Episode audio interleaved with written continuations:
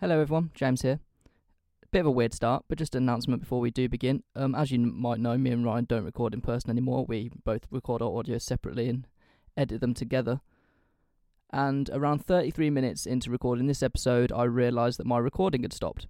And it wasn't until 10 minutes later that I realised. So, halfway through the episode, you might hear Ryan talking to himself without any response. He hasn't lost his mind. He's just talking to a man who wasn't recording his audio. Luckily, it was Ryan doing the episode, so I don't think I chime in with much. But you, he might ask a question and not get an answer. Hopefully, it doesn't affect it that much, and then it does get resolved. Thanks for that. Enjoy the episode.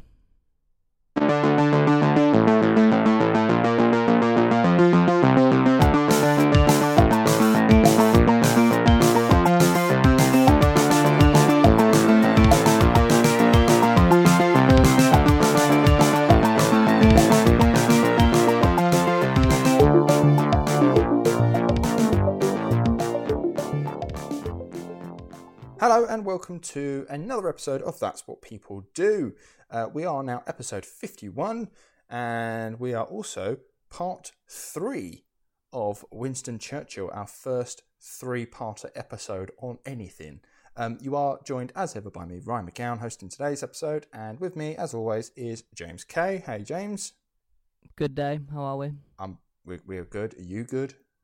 I'm. I am very good. Very good. Very Good, bored, good. But I hope your yeah. listeners are good. I hope you're all enjoying yourselves. If you're going back to work now, if this is a thing, a lot of people are. If you enjoyed Super Saturday, I hope you stayed safe. Um, if you're not going back to work and you're still at home, enjoy it while it lasts. Because you know, once you go back to work, everyone says the same thing. They're like, "Oh, I really wish I was back to work now. I'm really bored." I'm telling you now, about a two weeks into going back to work, you'll wish you had it all back as it was. Um, anyway, we're part three of Winston Churchill. It's our first three parter. So far, we have left Churchill. We've we've seen Churchill's younger years becoming, uh, you know, a young soldier in the British Empire, wandering around India and South Africa and all sorts. And then part two, we saw him during his war years of World War One, and we left him just before World War Two. So we have a lot to cover in this episode. I promised myself that this would be the last in our series on Winston Churchill. Not doing no more. So, when we last left Churchill, he was out of politics. Hitler's Nazi Germany had annexed Austria and Czechoslovakia and is now blitzkrieging its way into Poland in September of 1939 alongside Russia. Um, I forgot when I wrote this, in fact, I only put it there this morning, that Russia was still part of the invasion of Poland in 1939. I completely forgot that was a thing. Wait, what? Yes, all right. Evidently, someone doesn't know that either. Did you know that um, Russia and Nazi Germany had signed a non aggression pact before the First World War? I, I was unaware. Right, so um, Hitler absolutely. Oh. Go yeah, on, go no, on. no, no. I do know. Hitler and Stalin were buds. They were bros. But Well, they, then, they, they, they were and they weren't. They were on paper. You know how like Hitler was bros with Neville Chamberlain on rice paper, but it meant fuck all. He was the same Yeah, with yeah. Russia. It was just rice paper that, if it's from Russia, tasted absolutely fucking awful. Um, that was that was them. He was like, um, "Hey Russia, we won't invade you if you choose to invade Poland with us in 1939, uh, and like um, we can then split the land in half if you want." And then Mr. Stalin was like, "Totally, bro, let's do it." And then he went, "Right, let's crack on." And then like Germany invaded Poland on one side, Russia invaded from the other side. And they were like they were allies at the beginning. Russia was not an ally of the UK and the like, us lot. It was an ally of Nazi Germany. So yeah, Russia actually had. Um, I'm not sure if you're aware, a mini war with Finland. When? Uh, it was in 1939 slash 40. It lasted a couple of months, but Russia, because Finland was like a relatively new country that broke away from Russia, and Russia at that time was going to be like, well, Soviet Russia, I should say, USSR, was like, we're going to gain more territory back that we lost. We're, and then they invaded Finland, um, and it literally lasted, I think, for like the winter, like the Finnish War or something like that. And Finland, being like a relatively small and new country, fought back the mighty USSR, um, is actually where we get the term Molotov cocktail from. Is I from that? you've said this before. yeah, totally have. What episode was it? What episode? Oh, so it many. might it might have been uh, Vital Puetsky's episode. It might have been yeah, then. I assume so. Um, but yeah, that we get Molotov cocktail from that conflict between Finland and Russia. But yeah, so Russia weren't the good guys at the beginning, although they did become later on. So yeah, that's just some little aside. Russia, alongside Germany, uh, blitzkrieged its way into Poland. Now, because of this, Britain's Prime Minister Neville Chamberlain declared war on Germany on the 3rd of September in 1939. Um, now, Chamberlain gets called this like sort of weak prime minister. He's like, oh, he's a weak man, blah blah blah. But could you imagine yourself being the leader of a nation and having to declare war on another one? Because imagine that's fucking hard. Uh, I suppose it depends who you are, isn't it? Like for us, nice folk, it would be quite tough, but I imagine for others it would be fairly straightforward. Yeah, I mean, you. uh, I mean, maybe I don't know now. Warfare is definitely a different beast, but warfare back then, you knew that like thousands of people could potentially be getting killed, you know, by declaring war on someone. Yeah, I mean it's happening. Like I don't want to say it's a declaration of war, but have you seen what's going on with uh, England and China lately? Yes. Where we're like taking in uh, the or offered citizenship to three million Hong Kongers, and Yeah. the uh, Chinese ambassador in London has just said we want to be your friend, but if you want to treat us like an enemy, you're gonna have to deal with the consequences. Yeah. Like what? A, that is such. That's a threat. totally is a That threat. surely that's a threat of war. totally is a threat. Um, I think what uh, mm, I'm not sure about that. This right. This is not a current affairs episode. um, I'm not. I don't know how far that will go. I just think it will be sanctions that people don't like, and it will be a lot of fucking mudslinging and shit slinging and all that sort of stuff, and that will be it. I, I, I'll be very very surprised if it went to any sort of like conflict. Um, because then China knows that it has to deal with America, and then from America they have to know if to deal with Russia. And it would it would be a full on world war again. But at the yeah, same it time, wouldn't be fun. But then, but then we live in post-Brexit Britain, and we wanted to strike up trade deals with China. this is true. This is true. It, uh, that- like, that's fucked, isn't it? yeah, post Brexit relies on China and America. Um, but at the same time, China, leave Hong Kong alone, please. Like, just let them crack on. Maybe it's our fault. Yeah, It's totally our fault because of empire. We allowed them to think that they had some sort of independence, being a lone little island. Um, you could be independent. You could do what you like. Uh, not realizing that we were only renting it for a time from China, and then China walked back in and went, "Oh yeah, you remember you are part of us," and they went, "Ah shit." So it's our fault. It's our fault. We totally should have done more to look after it's Hong Kong. It's always our fault. It is always our fault. Um, but yeah, so declaring war must be a fucking hard thing. Uh, and you'd be surprised how much influence British Empire still has on the world today. You'll still see, you'll see that, like we mentioned last last week's episode, you still see the scars in today's modern world. So, um, firstly, I want to remind everyone. Uh, sorry to all you listeners as well. Like my voice seems to be going at the moment, so if I if I am coughing or like you know trying to clear my throat, I do apologise. I know it doesn't sound brilliant, but it's going to happen. Otherwise, I will sound like I'm 14 again, which you might like more. I'm not sure. So, um, I would like to remind everyone that uh, this is not a military history podcast. So, I won't be going into too much detail regarding troop movements, battles, and the like, you know. So, if I mention anything, it will be for contextual purposes only. So, I don't want to hear, oh, Ryan, you didn't mention this or you didn't mention that. If it's not relevant to Churchill, I won't have. And we don't have all the time in the world, so I can't go over everything even then, alright? Just point that out. So, war was declared, and Prime Minister Neville Chamberlain needs someone who is experienced with warfare and, more importantly, making tough decisions. Enter, now 65 years old, Winston Churchill as the newly appointed First Lord of the Admiralty, which, as you will remember, is the same position he held during the First World War. Mm. And that went swimmingly, didn't it? Remember the Dardanelles? Yeah. And so the phony war begins. Do you know anything about the phony war? Please elaborate. Okay, so this is a period of about eight months at the beginning of the war.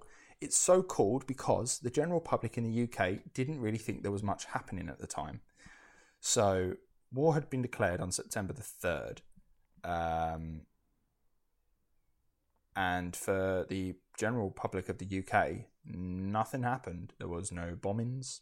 Um, there was an estimated a million dead expected uh, by government at the time. They expected a full on destruction of London with a million dead, with three million casualties. This was at the start. Bomb shelters were erected, um, gas masks were all issued to everyone, uh, children were evacuated from the cities into the countryside, and then nothing happened for like eight months. Nothing. So this whole country is poised for defense and uh, being attacked, and nothing happened. So generally, uh, the public went, well, it's a bit phony in it. They used to call it, it was a bit of a phony war. And then you'd get the odd veteran that would come back who's like maybe fought in Norway, who would go, mm, there is a war going on, you know. Um, Mm. So yeah, it's not completely accurate, of course. Uh, you had the British Expeditionary Force. They were the initial guys who went off to France. They went to northern France to sit there because obviously France and Britain had declared war on Germany, and then they sat in northern France and basically ha- had a holiday. They didn't really do too much, but that's not to say there was nothing happening because there was a lot happening during the war at that time. It just wasn't happening in mainland Britain and mainland Europe at that time. So it turns out the British began to attempt a blockade of Germany and starve the country of its resources. They tried to do this during the First World War. It worked relatively okay, and that seemed to be the tactic. Just blockade them, starve them out. They can't really do much. But German U-boats, which they're, sub- they're submarines, which is what they're kind of famous for, they were so mm-hmm. deadly that they had problems from the start, and then the Battle of the Atlantic would begin and lasted throughout the entire war it's it's a it's very much unheard of uh, theater of warfare, the Battle of the Atlantic. It uh, obviously um, there was trade going between the Americas and mainland Europe, and what Germany wanted to do was control that, and by doing so, you would sink all the ships and stop all the resources coming to mainland Europe, which was helping them fight the war. That battle literally lasted for the entire war and is not spoken about enough, and should be. So, um, it also turns out that to fight a war, you need a shitload of resources. And one of those, among many, is iron ore. And two nations that produced a shitload of it is Norway and Sweden. Now, Britain and France, they know this, and they were planning some sort of landing to the Scandinavian country of Norway. Have you played Battlefield 5 at all? Oh, Battlefield 5. Yeah, it's their World War II no, version. I, uh, I played the World War One version. good game. Uh, but no, Battlefield 5 is their World War II version, and they actually have a campaign section in, I think it's Nor- Norvik, which is Norway. Um, and there's this whole like, if, if, you've played it, listeners, it's the heavy water mission, is what they were sort of referring to. Um, but not the heavy water bit. I'm not sure how much history there is in that. It's more for iron ore, and they'd go through Norway to Sweden to get shitloads of it. So Germany knows about France's and Britain's plan to invade land on Norway and Scandinavian countries and sort of hold those, use the iron ore for their own war uh, benefits. So, so really scared of that happening, they preemptively invaded Denmark and then Norway in April of 1940. So, fighting between the Allies and the Germans broke out, but led to an Allied evacuation of the region, leaving Germany to hold on to Norway and Sweden until the end of the war, stripping the countries of their natural resources. So, Britain's failure here would lead to some really, really tough discussions between the Conservative government and the Labour opposition. So, a vote of no confidence was called out to the Conservative government, but they narrowly survived. Now, Chamberlain, having not much support, called for a national government to be formed, but Labour would not serve under Chamberlain. So, in May of 1940, he resigned, and Winston Churchill was made, two peace signs up please, Prime Minister of Great Britain. It's also important to note he is also an unelected Prime Minister Mm. which people seem to forget. Uh, now, finally, Churchill's in the hotspot. He's the man in charge, the big dog.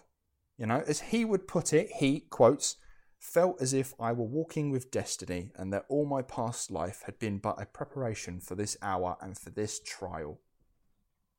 So, like I said, I'm not going to go over every battle and stuff about the war. Instead, I'll be going over some important parts that involve Churchill himself, such as number one, Dunkirk. Now, Germany swept through Europe like coronavirus at a newly opened bar in Soho. France, too soon? Uh, France's maybe. yeah, uh, France's famous Maginot Line, which was an impenetrable border fortress designed to protect France from any future invasions from Germany. This was, I'm not even shitting you, uh, a fortress, like an actual wall of just fucking big guns on the border of Yeah. France and Germany, stretching from Switzerland to about the Ardennes forest, which is off like Luxembourg, Belgium, right? And it was just facing I'm sure. I'm sure this has come up in another episode as Oh, well. more than likely. More back. likely. Um, they they sort of created it after the First World War, uh, and that was Yeah, just to stop them doing that's exactly that. And in fact, it was so good at stopping a German invasion coming through Germany to France directly, it decided it would go around it, and it went through. That's, that's such a massive flaw, isn't it? When you don't make a wall that like finishes somewhere. Right, I thought the same thing. So actually, it decided it was going to go around it. Went through Luxembourg, Belgium, and then the Ardennes forest. Um, I found this hilarious. Obviously, it it is quite funny that they went, "Oh, that wall's so good, I'm going to go around it." but there, there is yeah, more and then to the French it. just realise, oh shit, No, they're now behind. no, us. it's really easy to do that, and I did exactly the same thing. It turns out what happened is France and Belgium had some sort of political agreement that what they would do is they'd build the Maginot Line up to a certain point, and then if ever anything happened, Belgium would allow France to use its territory to form the rest of the line uh, out of um, infantrymen, and that's how they would finish off the line using Belgium and French soldiers and whatnot. That's how they would finish the line, and there's like a, like a really important river in Belgium that is actually quite a good uh, defensive um, point, and that's where France would Belgium would let France basically come in and set up there, and that would complete the Maginot Line. But then France and Belgium had a bit of a falling out, and then Belgium decided, no, in fact, I'm going to stay neutral forever. I'm never really going to get involved in a war again, and I don't really want to side with you anymore. So they pulled out, and then France went, oh fuck, our whole plan revolves around Belgium letting us get in. Um, so Yeah. what happened was when, when when Germany decided to go through neutral Belgium again and Luxembourg, uh, France couldn't get in there quick enough, and that's how it, that's basically how they got in. So yeah, it's because Belgium pulled out of a very very Right, lucrative- bloody Yeah, Belgium. yeah. It's basically Belgium. Sorry, Belgium. It's your own fault. You got invaded. It's definitely not, but it's funny. yeah. Uh, also, yeah, really important to notice. Um, there's the Ardennes forest, which is like Luxembourg, Belgium border in France. Heavily packed forest. France was like, um, Germany's never going to get through here because we remember the First World War, and they, yeah, all right, they had tanks, but as we remember from the First World War, tanks are clumsy as fuck. And then uh, yeah, that was yeah, shit. Winston Churchill was like, "Yeah, no, tanks ain't like that no more. Tanks are actually quite good. I would recommend you defend the Ardennes forest because they could definitely get through there." And France went, "Nah." So Germany went through the Ardennes forest with their new tanks, and France was like, "What?" I feel like France really didn't help themselves. Yeah, yeah. There does seem to be a lot of um, still back in, like stuck in some old ways and not progressing enough, so that Mm. they fuck themselves over. Yeah. So the German invasion, using its Blitzkrieg tactic, which, if you don't know, means lightning war, which is an excellent word, overwhelmed the Allied forces through France, pushing them towards the English Channel, and with nowhere to run, trapped in the coastal city of Dunkirk. Ideas of peace talks with Germany via Italy were being thrown around the war rooms, but Churchill was having none of it. He claimed that the concessions the Germans would give would be less favourable than if they'd fought and won. That's genuinely a thing. The British War Cabinet was considering at that point peace talks with Germany. Imagine if They they were pushing him hard for it. they it. were. They were. Could you imagine if I that think happened Church, then? I think Churchill and a couple of others. Churchill and a couple of others were the only ones saying, "Oh That's no." right. Yeah. I think if Chamberlain was still in charge, 100% we would have signed a peace treaty with Germany. Yeah. And can you imagine how that had happened? Like we would have been allied with Germany for a while.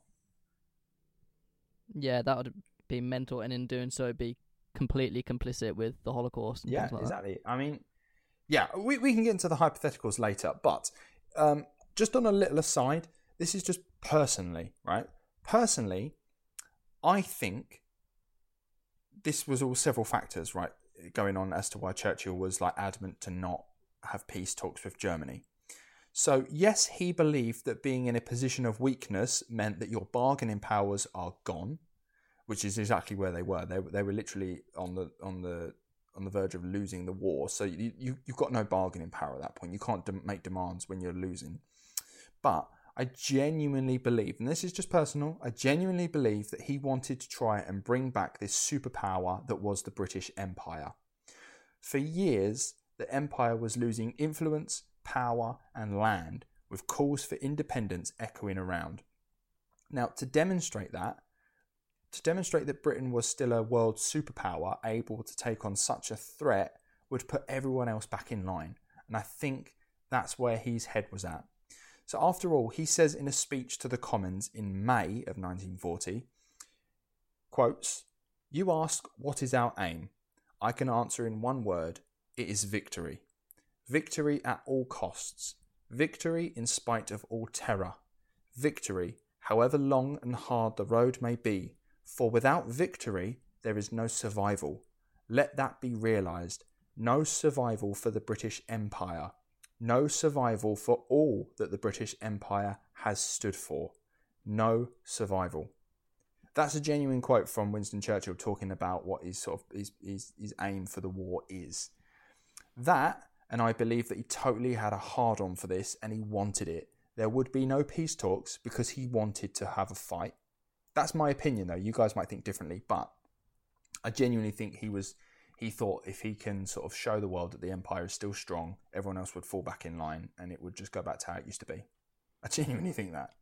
I mean, you you can see it through his entire life and everything he's been through. Is like to give him credit, he's a very resilient Yeah. chap. He doesn't throw in the towel. No, he doesn't. Like as I say, we've done this now. This is th- this is part three.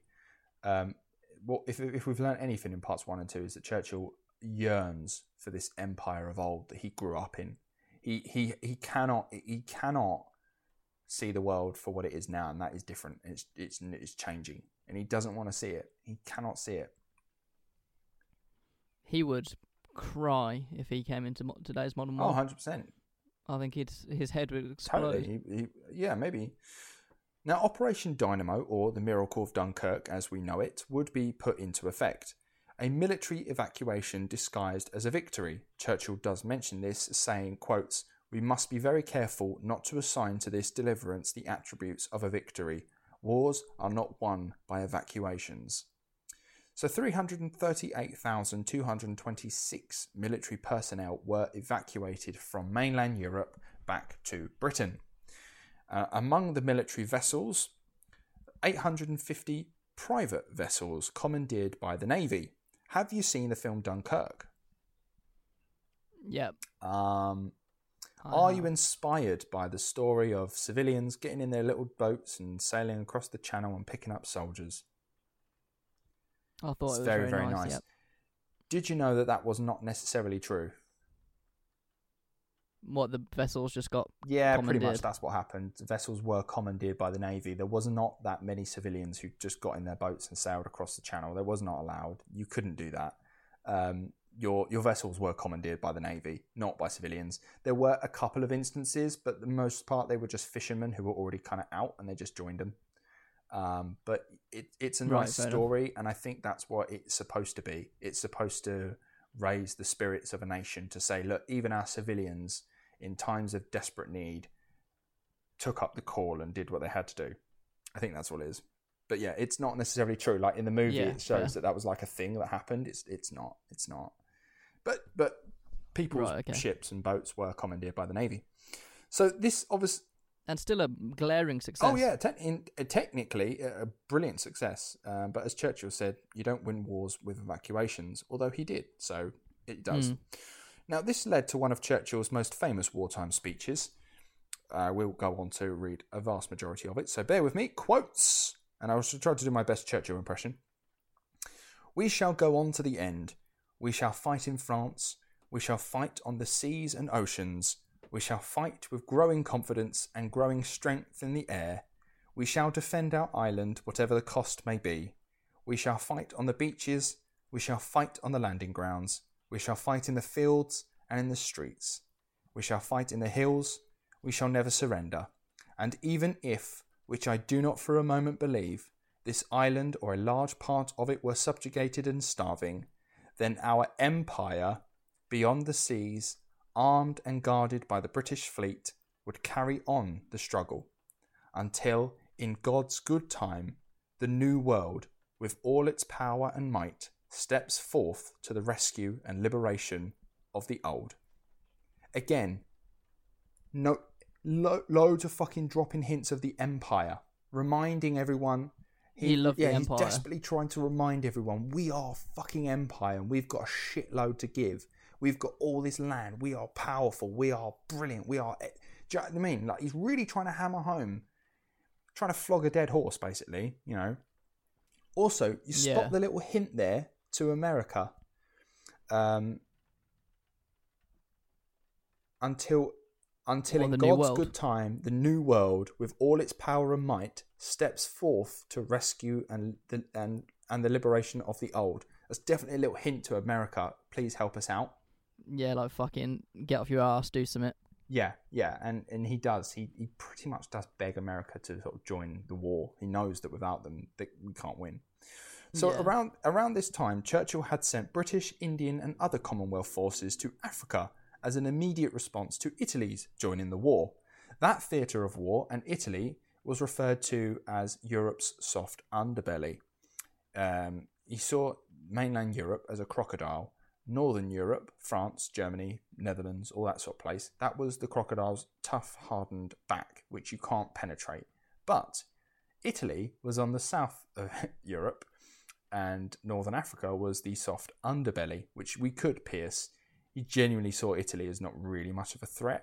Italy, Yeah. uh, during like World War Two, if I could maybe like trying to analogize it in any way, shape, or form, it's like you know when you were like ten or twelve and you played football, and uh, that was a football game going on, and you went, "Can I join in?" And someone went, "Oh, it's not my ball, it's his." Yeah. you went over to that kid and you went, "Oh, do, do you mind if I join in?" And he just looked at you and without even saying a word, just went, um, "Yeah, sure, if you want." That's what Nazi Yeah. Germany did with Italy. Italy went, "Can we join?" And it went, uh, "Yeah, sure." Go on then. yeah, go on then. So yeah, that, like you might. I don't know. I, I don't know actually.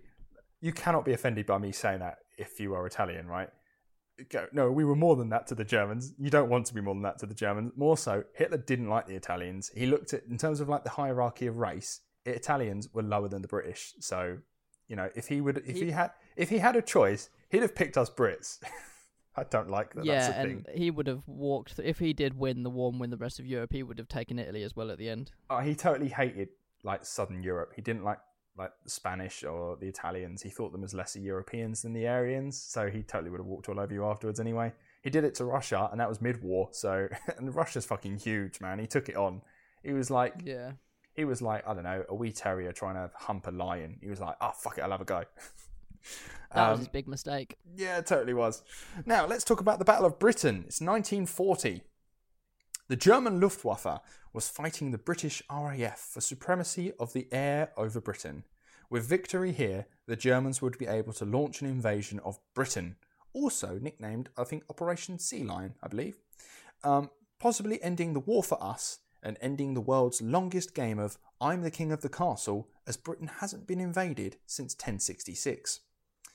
Now, the RAF, due to a combination of factors like, you know, radar, British ace pilots, and foreign fighters like the Polish and the British Commonwealth, was able to hold back and defeat the Luftwaffe in the air, putting a halt to any future invasion of Britain.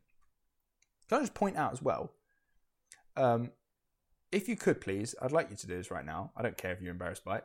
Could you please do me your best impression of what a British RAF ace pilot sounds like? Mm, Hello, how are you? Yes, Got a good show. Yes, uh, it's exactly what most people would do. Did you know that's not true? If anything, they probably sounded like you and me. Yeah, the, the, I remember reading stories about how they'd have like a week or two of training. They'd be like, "Here you go, you're playing, have a, have fun." Exactly that. So for the most part, Mental. for the most part, British RAF at that time, and the, the the few as they are then nicknamed later on, those that fought in the Battle of Britain, those ace pilots were just, for the most part, just common fucktards like you and me. Just like, yeah, fuck it, let's do it. And they signed up, had a couple of weeks training, and then they just went for it. not a lot of them were this like you know Eton toff, you know, hello, all this sort of thing that we perceive them to be now and that mythologized to be. A lot of that I think comes from old war movies because that's just how they spoke back then. Yeah. So yeah, that's a little myth. Uh, so the, the RAF, as I say, was predominantly fought by like you know, um, you know us plucky Brits, um, and for the most part, you know, foreigners, foreigners. Um, Bloody hell. yeah, I'm going to get onto that in a minute. Um, in fact, no, I will. I just want to point out here, right? And again, this is just a little personal section, but if you don't like my personal jibes, you know, come back to us in about a minute.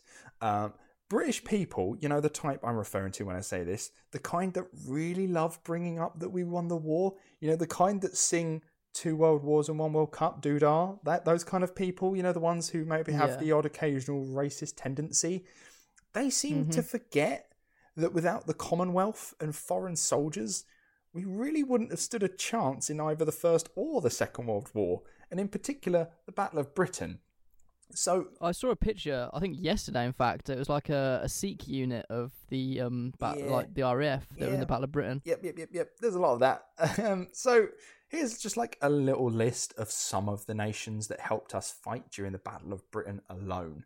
So Polish fighters, about 140 of them.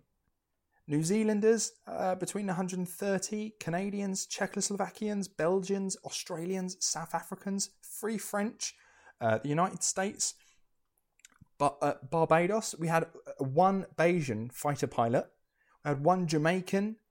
These people come from all over the world to help us fight during the Battle of Britain. So when we hear like all this like plucky Brits and oh hello, like we're off off we go fighting the, the Luftwaffe and all this sort of stuff, they, these guys are from all over the world helping us out.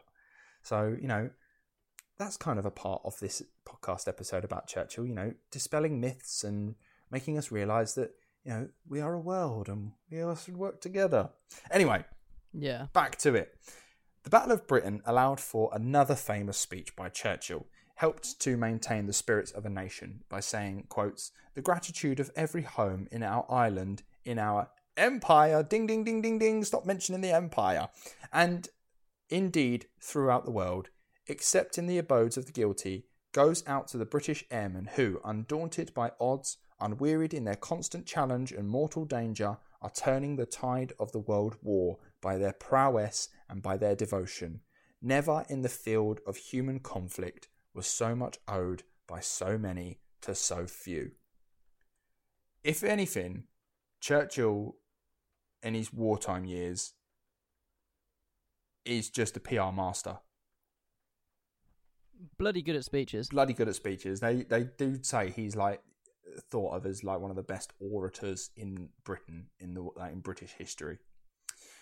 I, I completely agree with you. I think a lot of like again we've seen a lot of comments on our social media about Churchill this week. A lot of it's like you cannot say a bad word about him, and I think what it is is the whole reason why we're doing this podcast. People seem to think that Churchill only exists between 1940 and 1945. Um, I do mention it later on, but he is the master of PR. Like he has the right photo opportunity at the right time, and he says the right thing at the right moment, and that is what made him like relevant and famous and kept him popular. Uh, but yeah, so anyway, the Luftwaffe, having lost the Battle of Britain, changed its tactic and began a bombing campaign of British cities known as the Blitz. Now, Churchill was based in London with the government and his war council. They wanted to uh, relocate the government and parliament and all that to Worcestershire, um, believing that to be a safer location. But Churchill was absolutely having none of it. He was like, I'm not having government be moved to Worcestershire, claiming that it would be bad for the morale of the people to see that their leaders uh, were fleeing, basically, leaving them to it. Instead, he stayed in London. He actually, on some occasions, would stand outside and watch the raids happening as they happened. And uh, apparently, he had very high spirits throughout majority of the Blitz and, you know, kept the nation going as well. Uh, this is where we had the Keep Calm, Carry On poster come around that's so famous now.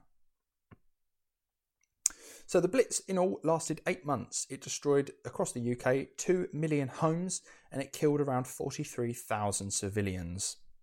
So yeah, man, it's kind of a big deal for us civilians back home. So let's talk about the Atlantic Charter, shall we? In 1941, Churchill crossed the dangerous Atlantic Ocean to meet the President of America, Franklin D. Roosevelt, who is a distant cousin of Theodore Roosevelt, a previous president. Now, he wanted to butter up the American president and bring them into the war. Now, technically, although Roosevelt was anti committing to the war, they were already sending supplies and resources to Britain, so you could argue they were already in the war, just not fighting it per se or sending men to die in it. Now, they discussed the Atlantic Charter, which is um, sort of basically their vision of the world after the war and what it would look like. Um, what exactly are they fighting for? That that that's those sort of topics and conversations were being had. Um, so FDR wanted it to be um, fought over self determination for all nations, uh, which obviously is not going to be very good for the British Empire. Because uh, he's like, you know, you know, people from wherever they are should be able to choose how they're governed and and be able to govern themselves. And Churchill was just like, yeah, yeah, yeah. Can you help us fight this war, please? To stop talking about that, um, because obviously there's still quite a lot of going on in a, in India. India is still even then like calling for independence, and FDR is basically supporting that. He's like, yeah, totally. You should be allowed to choose who governs you. You should be able to govern yourself. And Churchill's like, shut the fuck up, please. So yeah, sure. There's you know independence calls from all over the empire reverberating in the halls of government, but Churchill's so desperate to you know keep his empire, um, but in reality his desperate need to get America into the war to help him fight it is really what sped up the breakup of the empire. Which is ironic, isn't it? So his desperate attempt to keep it almost stopped it and helped dismantle it. So after the attack of Pearl Harbor, Churchill addressed the U.S. Congress and addressed uh, and actually pressed uh, FDR to focus on the war in Europe with Hitler instead of Japan, because obviously they were really pissed about Pearl Harbor. So, say, naturally, this would be really hard for the Americans, but they did go with Churchill on this and they entered the African theatre of war from 1942. We all joke that the Americans came in at the last hurdle again, like they did in 1917 with World War One, um, but they didn't actually. They'd been in the war for quite a few years by, by that point. They'd just been fighting in Africa and we didn't really see them at all. But it was only in 1944 did we see them in Europe proper. So Churchill also had his first heart attack after speaking to US Congress, and he was advised bed rest, but within two days he was like, "Now fuck that, I want to go back," and he was on a flight back to the UK to keep calm and carry on. So, let's talk about the one thing that gets brought up all the fucking time now at the moment the Bengal famine of 1943. So, in 1942, Japan was island hopping around Pacific and Asia, and it also invaded Burma, which at the time was held by the British Empire.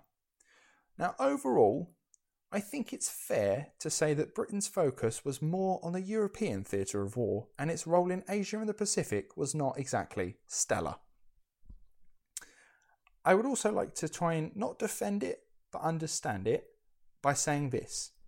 If you are playing chess and you have several pawns at the end of your chessboard, but you've got a queen from the opposite player staring right at your king, who do you move first? All right, fair enough. All right, sorry, I've been playing this since I was a kid. Right, in chess, you cannot leave your king generally can't be taken, but you cannot leave your king in a position to be taken, right? You have to continually protect and move the king. Now, the king in this situation is not only our king, but the British Empire and England itself. The pawns, which are at the opposite end of the table, which are in danger as well, are British colonies and overseas territories. Churchill, if he was playing chess, has to move his king first, and that's how he saw the war. Europe, Britain, and the king was, in terms of chess, the piece on the board that was in danger more immediately. And so he was not as bothered by the pawns being taken as he was with protecting his own king, if that makes sense at all in terms of chess. If you if if you guys listening are into chess, you you completely understand what I'm getting at. Um, so yeah, because of this, the British ordered a retreat of Burma to India via Bengal, which was on the border, i.e., now the front line. Bengal was an impoverished region already, you know, empire and all that. And it was a predominantly agrarian region, which is all like land based growing stuff. But during 1942, it had suffered a poor harvest, meaning there wasn't much to go around. Now, in terms of eating, you'll be interested to know the Americans were the best fed soldiers during World War II. Then it was the British, uh, and then it was the Russians, I believe. Um, but of the worst, I believe, it was the Japanese. The Japanese were told basically to live off the land, eat what you can find, basically. So when you retreat, you don't want to leave anything for them. So a scorched earth policy came into effect, and when Britain retreated, it pretty much decimated the land so that the Japanese forces couldn't live off of it. That makes sense? The only problem is, obviously, there's been a bad harvest anyway, um, and what is left, we've burnt the fuck out of it. I'd also like to mention that there were bombings of merchant ships by the Japanese in the Bay of Bengal, which meant that resources couldn't get to the mainland, and even railways were being targeted, adding to further reductions in resources getting to the region itself. So, food prices went up due to the scarcity, Indian companies were forced to sell to the military at a reduced rate, but they were free to sell. Um, they were free to make up their basically prices uh, for domestic sales, and they did. They just fucking they were like, "Nah, we'll make up their own prices." With scarcity, price goes up. Um, the priority seems to be uh, the not the people living on the region, but the war effort itself and the soldiers that were fighting it. Now, there's a thing people like to say that Churchill orchestrated the famine in Bengal like he planned it all out. Now, he does seem to deny the help of Canadian ships sailing to the region. Uh, the Prime Minister of Cana- uh, Canada, the, pre- the pri- yeah, the Prime Minister of Canada at the time does say to Churchill, "I can send you a boatload of wheat to the region if you want." Churchill denies that saying that one, it would take too long because it would take about two months. And then not only that, with merchant ships being bombed and sunk in the Bay of Bengal, he was like, it's too much of a risk. You'll take all that time, get all that way, and you'll still not make it. You might not make it. It's not worth it. So he said no to that. Instead, what he wanted to do was find a quicker alternative, which he saw as Australia. It would only take a couple of weeks for resources to get from Australia to Bengal. But even then, he denied that, saying that it was just too risky and he didn't want to risk uh, military personnel and vessels. So I'm not defending it, but I can kind of understand it. As I say, I'm not sure he deliberately caused the famine. I don't think he did. But he certainly did take his fucking sweet ass time in doing anything about it properly. In fact, he does actually write to the American president, FDR, saying, quotes, and this is a letter to him, I am seriously concerned by the food situation in India. Last year we had a grievous famine in Bengal through which at least 700,000 people died. This year there is a good crop of rice, but we are faced with an acute shortage of wheat, aggravated by unprecedented storms. By cutting down military shipments and other means, I have been able to arrange for 350,000 tons of wheat to be shipped to India from Australia during the first nine months of 1944. This is the shortest haul. I cannot see how more. I cannot see how to do more. I have had much hesitation in asking you to add to the great assistance you are giving us with shipping, but a satisfactory situation in India is of such vital importance to the success of our joint plans against the Japanese that I am impelled to ask you to consider a special allocation of ships to carry wheat to India from Australia. We have the wheat, but we lack the ships. I have resisted for some time the Viceroy's request that I should ask you for your help, but I am no longer justified in not asking for your help. It Now- seems like he did genuinely try to sort it. Yeah. I really do now believe that Churchill wanted to show the world that the British Empire was still a dominating force in the world and refused to acknowledge that there were problems. I think Churchill's greatest failing was his unwillingness to accept the situation as it was. in that Yeah, in that yeah. in that quote, he is saying that they sort of some bad situation happened, we let it run. Seven hundred thousand people died. It's not good enough, right? Obviously, more and more and more people died. He's saying seven hundred thousand people died. Well, it does seem that the Bengal famine lasted from 1943 to 1944. It only improved when crops improved and imports came, and then the prices of food dropped. Now, everyone, everyone, loads of people keep claiming that it's four million people died. It's not as high as that. It's between two to three million people died. Now, that doesn't help. It doesn't make it any better. But Churchill, at some point, he's asking, um, he's asking FDR at the point of where he thinks seven hundred thousand people have died. I don't know whether he knew how many people actually died, but he thinks at least seven hundred thousand people have died. That's a lot of fucking people. And at that point, he's asking for help Yeah. before it even hits a million, it seems, he's asking for help. So I'm not, I really don't, I'm really, again, it's not to defend shit. I'm just trying to understand history. And I think that's really important that we do that. And that's what we're trying to do with this podcast about this guy who's so controversial. It does seem that he, he is trying, but I think his biggest failing is that he wouldn't accept what was happening when it happened. And only when it got really bad, then he start actually doing something about it. Because he is, he is at this point, he's begging the Americans to help him. He's saying, "Look, we've got the we've got the resources. All we need is your ships." And also, interestingly to point out, no one really mentions this. FDR said no. Yeah, so I suppose the Americans are complicit in it. So yeah, it's really easy to say, "Oh, Churchill orchestrated the famine of Bengal." Well, you can also say that the Americans exacerbated it and allowed it to continue, even though they knew it was happening, because Churchill asked for help and they said no. So I you know, and also as well, like I say, I think I'm a fair. I think it's fair for me to say that he put it off until it was no longer able to, because he says at the end of the quote, um, "I have resisted for some time the viceroy's request that I should ask for your help, but I am no longer justified in not asking for your help." So the viceroys of India said, "Please, can you help us out?" And he said, "No." He said, "No, we will figure it out. We will fix it. We are the British Empire. We can fix it." And only then, when it was so desperate, he went, "No, we can't. We have to get help." Only then did he ask for help. That's what I'm saying, James. I'm so I'm so hell bent on thinking that he genuinely believed that if they could do it off their own backs, if they could do it as much as they could, he would be able to maintain this sort of strong image of an empire. It's definitely shed a lot more context onto it. Yeah, it it, it, it definitely does seem that he's he's very I think he's too proud to a fault. Hundred percent. He's too proud. He genuinely believes in this empire that doesn't exist anymore. It's dying. and as a result, people are dying with it, and he's Exactly. trying to sort it out until the issue is too far gone. Exactly. So, you know, people really quick to label him as a villain, but I just think he's just a flawed old man who won't accept what's happening. Which obviously, Yeah, but which obviously, so, yeah, causes deaths.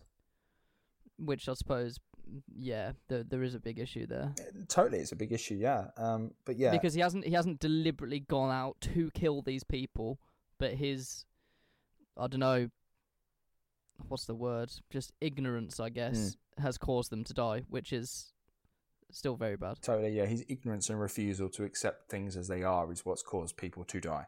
And yeah, his Yeah. stubbornness to try and flog a dead horse causes people to die. So let's go back a couple of years to 1940 again. We're going to Mers el Kabir, which is on the coast of French Algeria. Now, as groundskeeper Willie in The Simpsons might put it, which is a great way of starting this sentence, the English, the English and the French have been enemies for life. History is littered with wars between the two nations, but not in World War II. We're allies, right? Try telling the Mhm. tell try try telling the British in 1940. We couldn't help but want to give the French a good old kicking while they were down. Now I'm joking, of course, right? But we did have a little go. So you might not know of this, but it's a really interesting story. It's 1940, and the, and France has fallen to the Nazis. Churchill and the British, they've got one major concern. A really powerful French Navy fleet is sat anchored at Mers el Kabir in French Algeria. Now, their main concern was that with the French subjugated, their navy would be absorbed into the Germans and it would overpower the British and turn the tide of the war. So, the Brits sent their own little naval fleet to Mers el Kabir and give the French fleet three options. One, sail with the Royal Navy against the Germans. Two, sail to a British port where the ships would go into British hands and be redistributed. Or three, sail to the Caribbean and have the ships disarmed. Now, when a British captain went to discuss terms with the French admiral, he was rejected a meeting because the French admiral was so offended that they would send a mere captain to meet with him. now, I don't think he's in any position to fucking get hissy about it. Exactly. Now, he refused the captain aboard his ship, so instead he went to the captain and discussed terms with him. The French fleet said that if the Germans came for them, they would scuttle, but they wouldn't bow down to the British just because they said so. Churchill said of this, quote, At all costs, at all risks, in one way or another, we must make sure that the Navy of France did not fall into the wrong hands. Now, after desperately trying to find a solution, time was up, and the Royal Navy opened fire on the docked fleet, leaving them no longer seaworthy and leaving over a thousand French sailors dead. No way. Yep. I didn't know yeah, this. yeah, yeah. We totally attacked the French during the first years of the war. Of the war. Oh shit. Yeah, man. It's crazy, isn't it? That's our ally, and we just decimated that fleet. I, I mean, I get, I get it. You don't want the Germans to have it. Completely get that. But then the French should be like, you know what? Yep, fair. Take it. No, yes, Or we'll sail with you. yeah. So we opened fire. We sent over a couple of uh, aircraft to sort of tempt them and call their bluff, and they went, "Nah, they won't actually have a go at us." Uh, and then the British Navy went, "No, we mean it," and they opened fire on them. So they tried to escape, and basically the British Navy chased them down and made them no longer seaworthy. yeah, yeah. The French, wa- the French Oh. weren't happy with it for a little time. It took some, um, took some patching up. But yeah, that that happened. That actually Yeah. happened. The British fought the French, who were their allies in the first years of the war. Mental. Uh, now, the Dresden bombing, which is rather controversial, it's 1945. It's the dying months of the war. The- Literally, the war will end in months' time. The RAF Bomber Command and American Air Force conducted another area bombing sortie.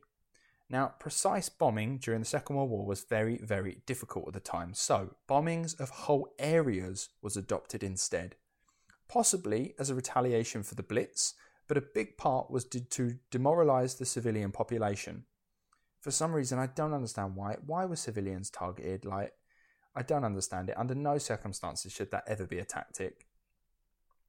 It is just to get them to give up, isn't it? Really. Yeah, it's, it's horrendous, man. Um, now, the bombing of Dresden happened over the nights of the 13th to the 15th of February. Now, although there were military targets in Dresden, there were soldiers passing through the area. Um, Dresden was quite a strategic point. It might help the Soviet troops push through Germany faster if they could clear it out. Now, it was heavily populated by civilians. So, in total, the Dresden bombings killed between 23 to 25,000 civilians during that campaign. And there was That was so fucked up. practically fucking nothing left of it.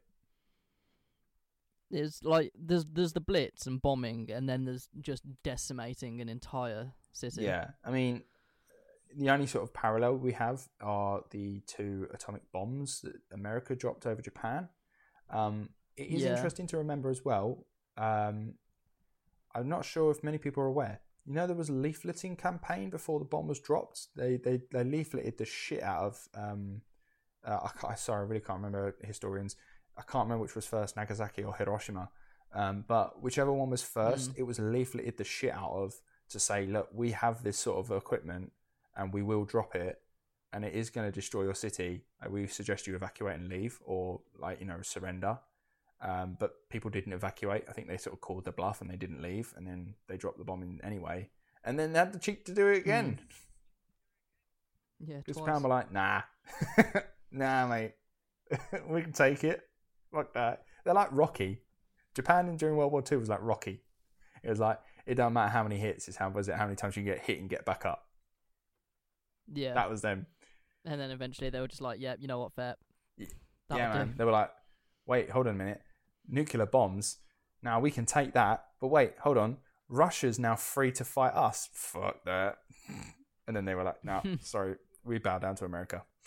Now, so the war is over. Hooray! I didn't want to focus too much on World War II because, like, it's the biggest part of Churchill's life. But this is not about World War II Churchill that everyone idolizes. It's about Churchill the man, and we've spent the last two episodes talking about Churchill before the war. We're not going to spend all of this one talking about him during it.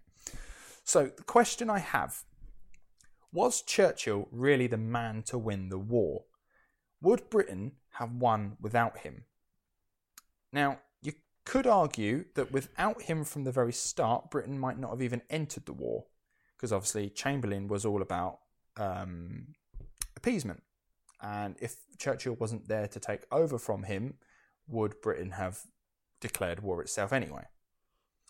Um, well, obviously Chamberlain did declare war, but would they have like gone all in, and would they have um, gone for peace terms at Dunkirk so early?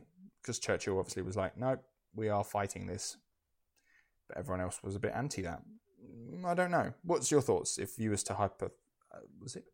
Hyper, hyper, damn it. Yeah, hypothetical situations. It's it's it's it's really tough because obviously we we can only talk about what actually happened and not what could have happened. But yeah, a lot of the uh, government at that time wanted to sign a peace treaty with Hitler, Yeah. which would have been bizarre. And I suppose you've got to credit Churchill's backbone. He he. His backbone cost many more lives, but it also meant that we fought against one of the greatest super evils the world has Mm. ever seen. Yeah.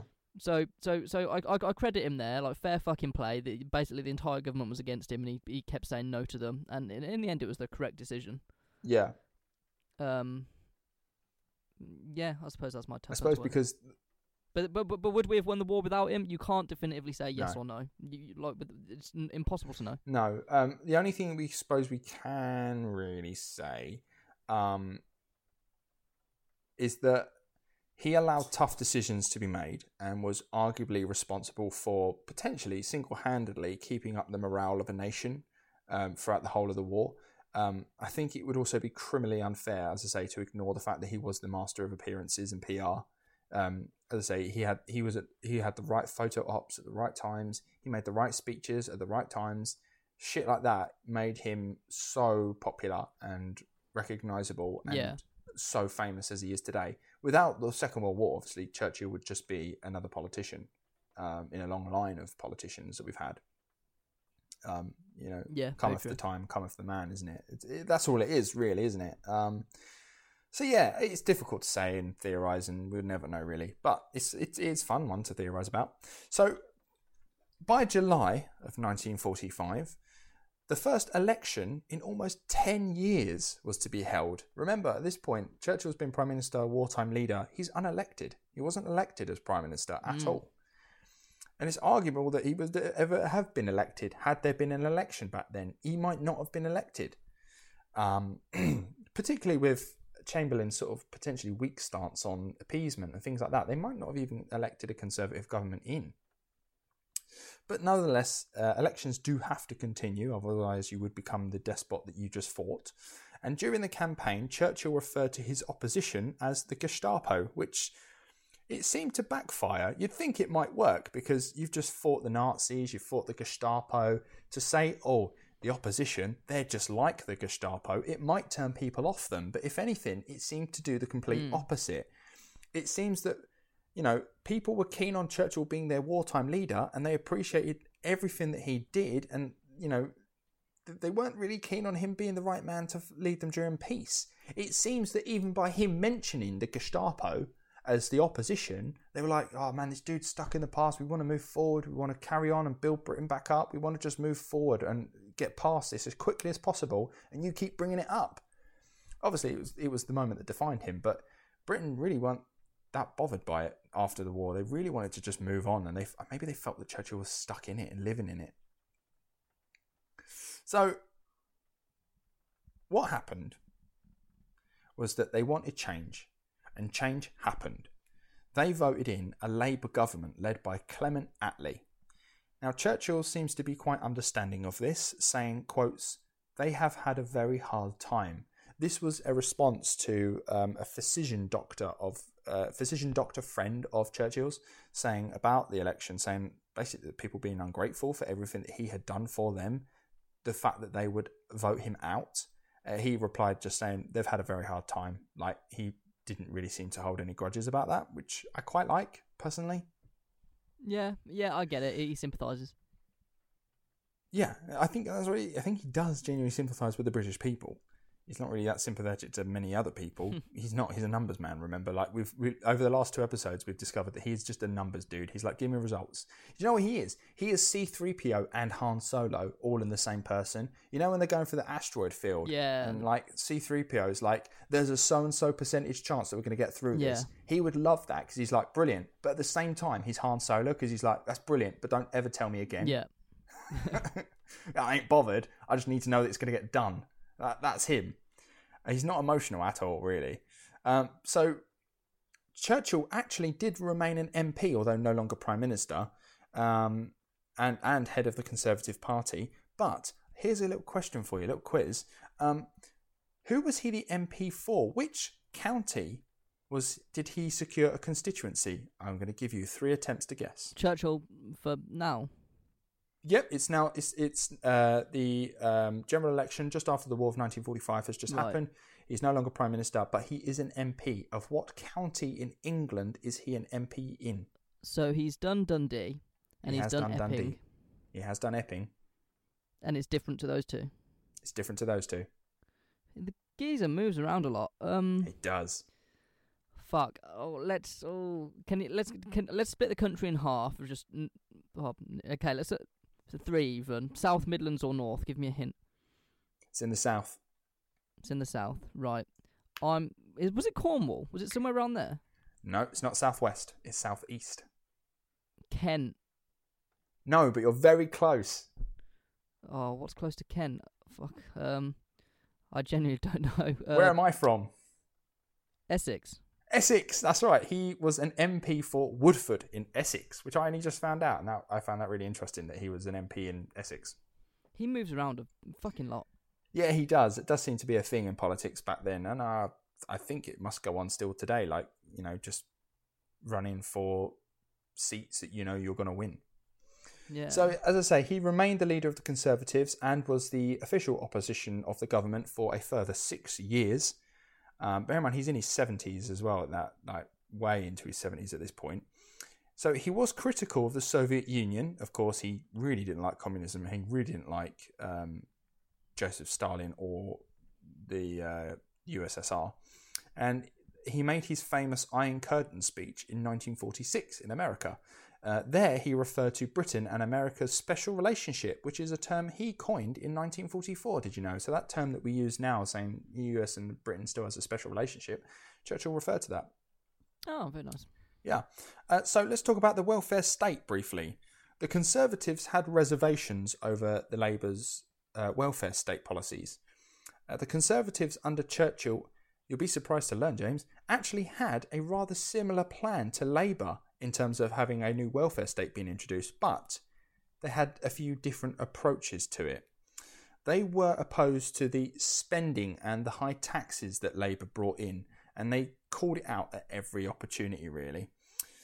Now, the NHS, which is the jewel in the crown of Britain today, something that we all have to be proud of, eh, particularly in today's current climate. Um, James, what do you think Churchill's thoughts on the NHS were? I was reading this earlier, not or, maybe it was yesterday, and he oh, I, I forget the quote, but he was very much opposed to it and says it was the first step towards a national socialist government or something. Yeah. Um that's not necessarily true. So you would would you be surprised if I told you that Churchill actually ordered his cabinet to create a national uh what's the word I'm looking for again? Uh, a universal healthcare system before the NHS was brought in. I did not know this. Okay, so in a speech to the Royal College of Physicians, he said to them, "quotes The intention, uh, sorry, the invention of healing science must be the inheritance of all." And in July of 1945, just before he lost that general election, he actually ordered his cabinet to move forward with a plan for universal health care, but it was just too late. They lost the election by that point, and then Labour brought in the National Health Service. Um, so they actually were going for a universal healthcare system, and they seemed to be all for it, but they just had a different approach to it. Um, so for them, it wasn't going to be free at the point of use, which is what Labour brought in and what we lo- know of and love today. It wouldn't. It would be more like um, pay as pay as you earn. So if you were on the lowest income, you'd probably pay least and that sort of thing. Remember, Conservatives were still a capitalist style party. They they they're all about you know not spending so much and making money. Um, and one of their big trump cards, it seems, were doctors. Lots and lots and lots of doctors, you'll be surprised to know, didn't like the idea of the NHS because they feared that what would happen is they would lose a shitload of their income. Doctors were paid a fuckload of money back then, and they were scared that if they worked for the NHS, they wouldn't be able to make that sort of money anymore. And the Conservatives mm. backed them and went, "Yeah, see, doctors don't like it. So what are you going to do? So that's where what they fucking tables have turned now, isn't it? That the doctors are now vehemently opposed, well, gen- generally speaking, to the Conservatives because of what they want to do to the NHS. Oh, the cuts, yeah, because again, they're losing money. It really it makes. You'll find as well a lot of doctors, a lot of healthcare professionals sometimes go to the private market because you can make a shitload more money. Yeah, yeah. There's a lot more money in private healthcare. It's like I think me and you had this conversation. If we had the disposable income, we'd probably go private as well. We love oh, the NHS, totally. but yeah. With private healthcare, there's less waiting lists. Totally, but if you can afford it, you should totally go private. You know, not burden the NHS taking the free healthcare. You can mm. afford it, go for it. Fuck it, why not? Um, yeah. So yeah, it, there's this whole thing that like they voted it down twenty so times. I think it is. It's like they've they yeah. they they voted down the the the creation of the NHS like twenty odd times. That's not because they didn't want a universal healthcare system. It's because they disagreed with how it would be implemented because they, they, they were standing on the side of the doctors. The doctors were like, well, I'm going to lose all this money and all this work and it's all going to go to this and it's all going to be free. And they didn't, didn't understand how it would work. Um, and the Conservatives just backed them. It's not that they didn't want an NHS, which a lot of people like to throw about at the moment as someone who's a lefty liberal myself, it's hard for me to say that, but yeah, they, they weren't anti NHS, they were just anti the way it would be implemented. Just to, yeah, yeah, but then I, I, the way in which it was implemented, I think we can sit here and say that that that Labour got it spot on. Oh yeah, no, it, it, being free at the point of service for everyone, yes, totally agree. That's exactly how it should be the idea that you'd have to pay for it in any way it just sort of defeats the object of it because people were paying for healthcare anyway. It's just it would just be cheaper or whatever. I don't know. But the problem is as well, we don't know how it would have been rolled out because it never was. So it's easy to you know theorize like we did Churchill winning the war. Uh, but yeah, um, yeah, it's something. There's a quote about it being um, Britain's first steps towards a socialist um, economy or something like that. Is the quote. Um, it, I think that comes from Churchill's absolute fear of communism and the Soviet Union. So he's already had his speech about the Iron Curtain going down. The Eastern Bloc, like parts, of, half of Germany was just cut off. Um, you know, you've got Eastern European countries are now just cut off from the rest of the world and are now part of the Soviet sphere of influence. So I think he, I don't know. I think that's just a massive misinterpretation of what socialism is, though. Oh no, you're absolutely like, right. You're absolutely right. Um, but Co- communism is no one can be rich, whereas socialism is anyone can be rich but no one can be poor. Yes, but the Nazis also twisted the word socialism, didn't they? Yeah, National Socialism. Which why I fucking hate the argument of the Nazis were left wing. But exactly. no, they fucking weren't. They were as far right as you can get. Exactly, and this is what I'm saying. So communism, like Stalin, was as far left as you can get. Well, he was so left, he was right. Yeah, basically. But yeah, but, it, but Hitler and the Nazis were right wing. So like, that's bottom line. So it's really interesting to contextualize history, isn't it, James? Because remember, socialist, socialist. The word socialist is now a negative word. Then. Mm. So I think it would be fair to say it, it's the first steps to this socialist economy because, as far as they were, they were just fought national socialists and communists. You know, they don't. That's it's it's a negative word at the time. I think, and obviously words change. Um, liberal, yeah, very true. Liberal back in early America was, um, uh, I think, like pro government or something like that. And obviously now it's not. It's the opposite. It's something different. It, yeah, it, words obviously change throughout history. Um, but yeah, he he was totally shit scared of the Soviet Union and Soviet influence, and what he didn't want was communism to get like take any sort of hold in Britain. Um, he was he was a capitalist at the end of the day. He did believe that you know that's how the world should work, um, and he didn't mm. he hmm. didn't want a Soviet lifestyle being brought in, and he was scared that the NHS being free for all was like the first step in bringing that in. Yeah, but he's also an old man and not very with the new world. So, as I say, Churchill mm. is now aged 76, and his Conservative Party is back in government. After a general election in 1951, Churchill is now officially an elected Prime Minister. And they were keen on keeping some aspects of the previous Labour government's social reforms, such as the NHS. See, if they were anti it, they would have just got rid of it, but they were like, yeah, fair enough, it works, keep it. Now, and it also costs a lot of money, remember? It costs a shitload of money, and it, obviously, Conservatives being stereotypically the money of the rich, like the, the party of the rich and the money and all this shit, if they really thought it was that much of a strain, they'd have got rid of it. Um, now, the empire that Churchill knew was now a crumbling ruin. Calls for independence were now louder than ever. India had gained independence in 1947. British presence in, Indi- in Egypt was rapidly declining, with the revolutionary government being formed by Colonel Nasser, and Burma, now Myanmar, gained independence in 1948. This maybe explains such actions like the ones taken during the Mau Mau uprising in Kenya. Now, I only really learned about this. This is not taught in our schools. Like, like we were saying before, James, we want British colonialism and imperialism and the empire to really be taught a bit more in history lessons so that kids now grow up learning mm. what their country was like. Um, so I only found out doing this research. You've got the KLFA, which is Kenya Land and Freedom Army. It was an independence movement which was initially started by students that was fighting British military presence. Now, while colonialists in Kenya had better privileges when it came to making money and land rights, Kenyans had to have identification on them at all times. They were made to be wage workers, given uh, they were given a tax on their homes, and dif- different ethnic groups were forced to live in reserves, which obviously caused conflict because you know if, different ethnic groups have just been forced to live together, and that's just is it's just literally like saying ready to bubble over. Uh, Kenyans were practically kept in perpetual poverty. Working conditions were often violent and involved a lot of beatings and the likes, and the legal system that was set up there was mainly against them, didn't really help them out at all. So people had enough, and the Mau Mau uprising came to a head.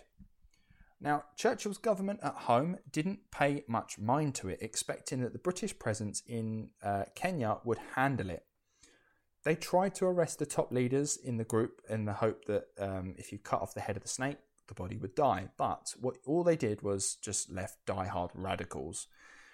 And a series of murders by the group ensued, and violence on both sides led to Britain sending thousands of troops to assist.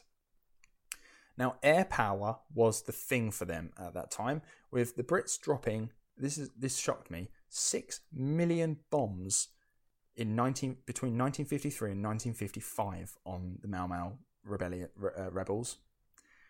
And yeah. horrific war crimes were committed during this time. And now, these I'm talking about like um, you know, beatings, torture, electrocution, rape, um, all sorts of fucking horrific human crimes against humanity were happened during in, in Kenya during this time. Now, I don't know how much detail Churchill knew about what was going on there because you know a lot of um, British dominions had sort of self-governing; they sort of just done their own thing. Um, but he did certainly know about the bombing campaign. That's that's for sure. Now, it was one of many conflicts throughout the crumbling empire, now rebranded as the British Commonwealth. Now, Churchill, like his empire of old, was a shell of the man he once was. He was a man in power for sure, but he was not a powerful man. He had severe health problems, so severe that the king actually wanted him to resign, but he too had his own health complaints, which he would then soon die of a year into Churchill's premiership. Churchill would now serve under our current head of state, Elizabeth II, when Churchill had a stroke which partially paralysed him and took months to recover from. Have you watched The Crown at all? Do you watch that? I've seen bits. My my uh, mom and brother absolutely love yeah, it. they they sort they they do the, the the stroke thing in the series, and he takes months off recovering from it in Kent. Um, and he tries to hide it from the Queen, and then she finds out, and she's like a bit pissed off about it, and he's like, "I'm really, really sorry. I would never lie to you again," and all this sort of shit. Now, in April of 1955, Churchill accepted defeat and resigned as Prime Minister. He was knighted to the Order of the Garter, becoming Sir Winston Churchill. He spent his retirement predominantly at his home or in France, although he did remain in politics and was an MP until 1964, when he stepped down from that too.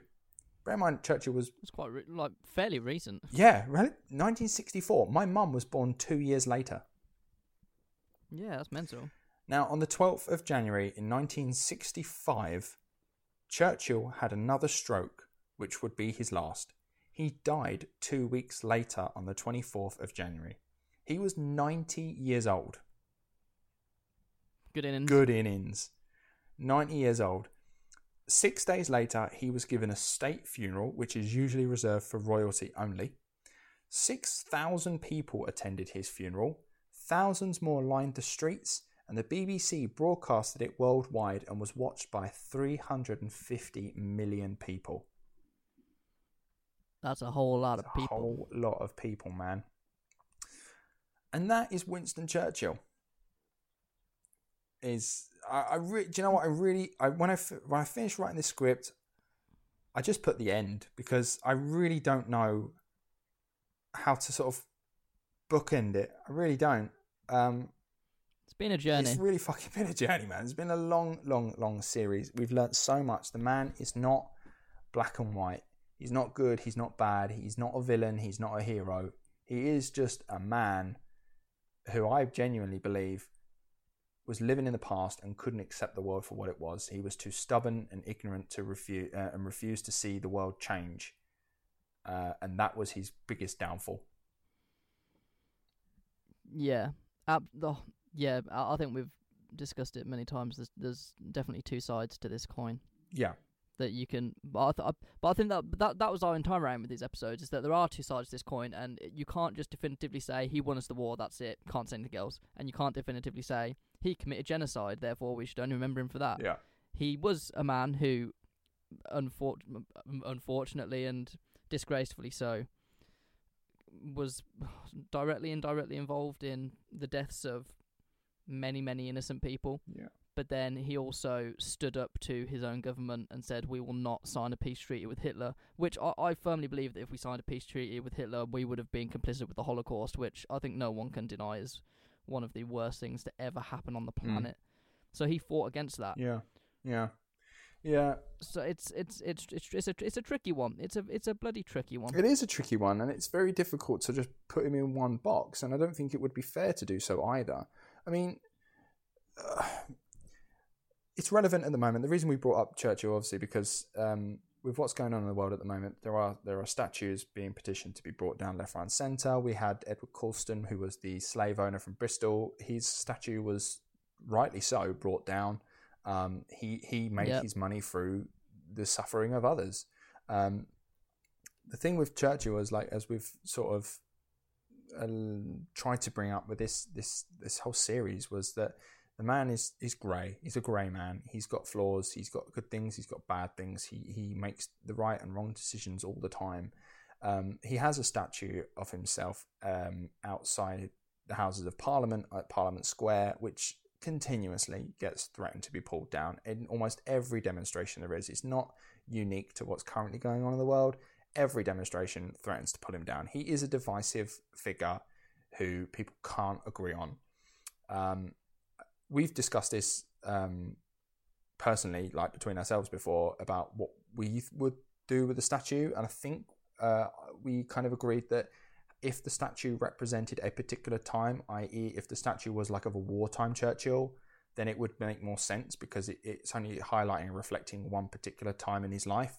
But it doesn't. It's a generic statue of him as a person, which I suppose the interpretation of the statue is is different, isn't it? Yeah, and I, I suppose Churchill has so many different meanings for so many different people. Like we can sit here as I don't know, I guess what well white British dudes and be like, well, he didn't directly do anything bad to us. If anything, he supported us and he won the war for Britain. Whereas if you are a descendant from someone in uh, Afghanistan, for example, during his Afghan campaign, or or in Bengal, or what what have you, then you've got a completely different perspective on yeah, the man. Yeah. Um, at the end of the day, we as I say we both agree we don't learn our history through statues. I walk past many many statues every day. I work quite a bit in London.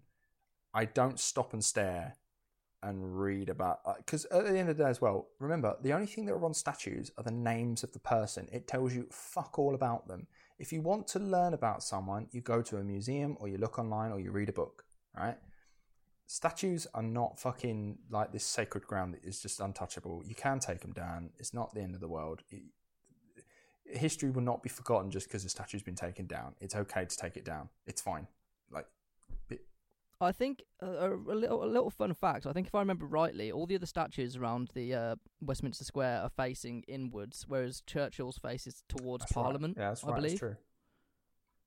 I don't know why though. I think it's just very symbolic. Mm. Yeah, well, I suppose he he spent Like, he's fifty always odd watching. years of his life in there. Yeah, I guess. I bet Boris is fucking like, be- like he desperately wants a statue Oh, as said well. before. I mean, I posted on my um, personal social media at the beginning of coronavirus saying that he was. I, I asked someone if they, if any of our listeners are artists, could you please do this for me because I really would love it. Could anyone uh, draw or paint me a picture of Boris Johnson, our current prime minister, stood in front of um, a picture of Winston Churchill with his pants around his ankles having a wank and then can it can can it be captioned this is my moment because i genuinely think boris johnson thinks that this is his churchill moment like the moment that will define him but it's not it will define him as an absolute fucking He's massively idiot ballsed it up Yeah. as well. Yeah so if there's any listeners could you please do that for me and send it to us via uh, email at that's what people do podcast at gmail.com that is a picture of boris johnson staring at a picture of Winston Churchill, pants around his ankles, having a wank with the caption, "This is my moment." That's what I want. If you, if anyone can make that for me, I will love you forever. Uh, and I think that might be a good place to end it. Um, I really, really, really fucking hope you've enjoyed this series because it's taken me literally hours and hours and hours to fucking research and write. Um, if you feel like I've missed anything out, which I know I have, I've skipped over a few things I've left some things out. There's like miner strikes and Wales and loads of fucking things that I have not mentioned. Um, I am sorry if you feel like I've not like mentioned it or something. You know, I'm sorry about that. But look, there's so much to fucking cover, and we haven't got all the time in the world to do it. And this is three parts, man, and you don't want to be listening to us all the time.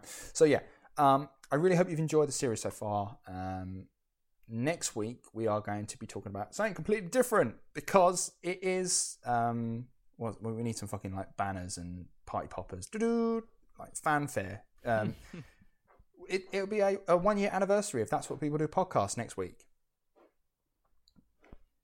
A whole, a whole fucking year. man. Yeah man. um and so we're, we're taking it nice and easy because like you know the churchill stuff's been heavy man um, we are going to be watching a film called Searching for Sugar Man, which was recommended to us by uh, a friend of ours, Alex, who helped us with our intro that you guys listen to at the beginning of every episode. Uh, he recommended this film to us, saying, I think you guys might find this interesting. Maybe give it a watch and see what you think. So we're going to give that a go and we're going to talk about it next week.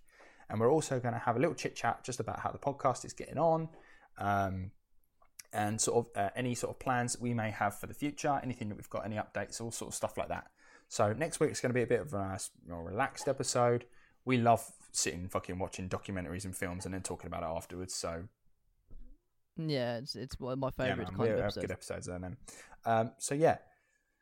Uh, make sure you hit us up on all the social medias as well, please. Uh, you can follow us on Facebook at That's at that's WPD, uh, or on Twitter, you can put in the same handle at that's WPD. Find us on Instagram at that's what people do podcast, and as I said before, drop us an email if you want to talk to us at uh, that's what people do podcast at gmail.com. Also, if I could ask just a wee little favour, if you have time, drop us a little five star review on your uh, platforms, whatever you listen to us. Give us a little review. Maybe say, "Oh, these guys are brilliant," uh, or you know, just give us a little little rating. Really, really appreciate it. It really will help the podcast grow, so we can get more and more people listening to us and hearing the good word of our God. I mean, me and James. Um, yeah, so yeah, be eternally grateful for if you could do that. And yeah, that's everything, I think. Yep. Brilliant. Smash him. All right, then we will see you next week. Bye. Farewell.